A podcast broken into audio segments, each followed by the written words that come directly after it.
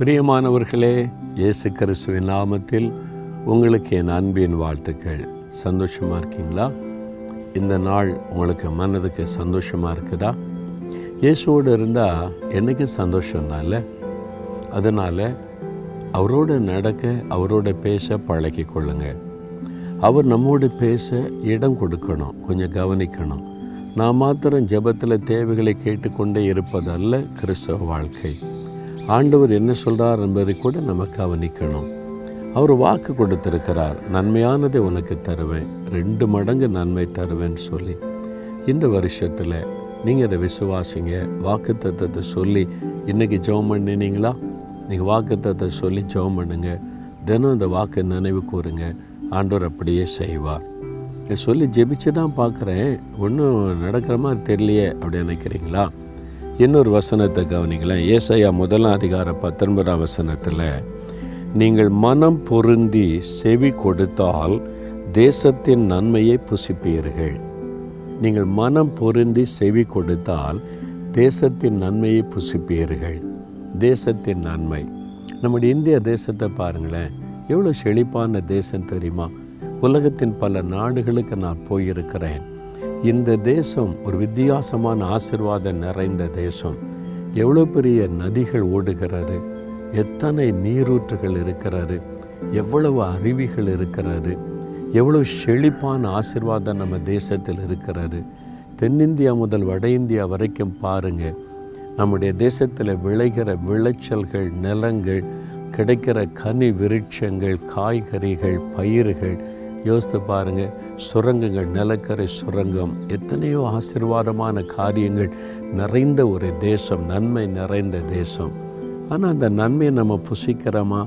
அந்த நன்மையை நம்ம வந்து அனுபவிக்கிறோமா? யோசித்து பாருங்கள் நிறைய பேர் ஆசீர்வாதத்தை புசிக்கலை. அப்போ தேசத்தின் நன்மையை நீங்கள் புசிக்கணும்.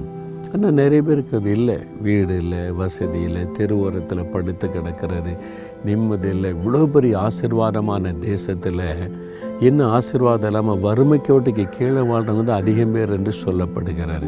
எவ்வளோ துக்கமான விஷயம் இல்லை. நான் அதை நினைத்து பார்த்து துக்கப்படுவது உண்டு.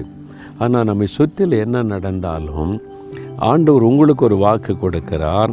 நீங்கள் மனம் பொருந்தி செவி கொடுத்தால் தேசத்தின் நன்மையை புசிப்பீர்கள். அதாவது தேவனுக்கு செவி கொடுக்கணும். நம்மை சிருஷ்டித்த தேவன் நம்மை ஆசிர்வதிக்கிற தேவன் வானத்தை பூமி உண்டாக்கின தேவன் இந்தியாவை உருவாக்கின தேவன் அந்த தேவனுக்கு நீங்கள் செவி கொடுத்தால் தேசத்தின் நன்மையை புசிப்பீர்கள். நான் நல்ல இந்த தேசத்தின் நன்மையை புசிக்க வைத்திருக்கிறார். நிறைய பேர் கேட்பாங்க நீங்கள் பல நாட்டுக்கு போயிருங்க எந்த நாடு உங்களுக்கு ரொம்ப பிடிக்கும்? நான் சொல்லுவேன் இங்கே இந்தியா தான் எனக்கு பிடிக்கும். என் தேசம்தான் எனக்கு பெருசு. இந்த தேசம் ஆசீர்வாதமான தேசம். உலக மக்கள் எப்படி சொன்னாலும் என் தேசம் ஆசீர்வாதமான தேசம். இந்த தேசத்தில் என்ன கத்தர் ஆசீர்வாதமாக வச்சிருக்கிறார்? நான் தேசத்தின் நன்மையை புசிக்கிறேன் அனுபவிக்கிறேன் மகிழ்ந்திருக்கிறேன். என் தேசத்துக்கு வந்தால் தான் எனக்கு பெரிய சந்தோஷம். எத்தனை நாட்டு ஊழியத்துக்கு போனாலும் எப்பண்டா இந்தியாவுக்கு போவோன்னு தான் தாகமாக இருக்கும். இது கத்தர் எனக்கு கொடுத்த தேசம். இந்த தேசத்தில் என்னை வச்சிருக்கிறார்.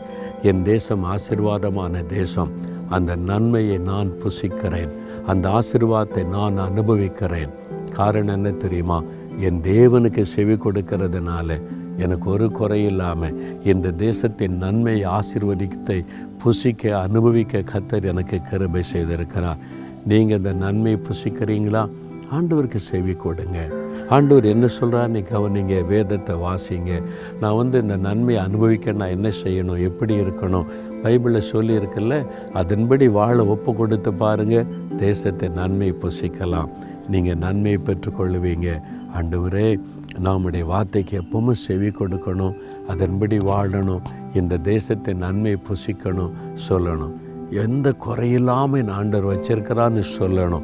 அந்த மாதிரி உங்களை அர்ப்பணித்து கொள்கிறீங்களா தகப்பனே எங்களுடைய தேசம் நல்ல தேசம் செழிப்பான தேசம் ஆசிர்வாதமான தேசம். இந்த தேசத்தின் நன்மையை நாங்கள் புசிப்பதற்கு எப்போதும் உமக்கு செவி கொடுக்க எங்களுக்கு கருபை தாரும் அப்பா. அருமையான உம்முடைய பிள்ளைகள் உமக்கு செவி கொடுத்து உம்முடைய வசனத்தின்படி வாழ கிருபை தாரும். தேசத்தின் நன்மையை புசிக்கட்டும் அனுபவிக்கட்டும் குறைவில்லாத ஆசிர்வாதத்தோடு வாழட்டும். இயேசுவின் நாமத்தில் ஜெபிக்கிறேன் பிதாவே. ஆமேன் ஆமேன்.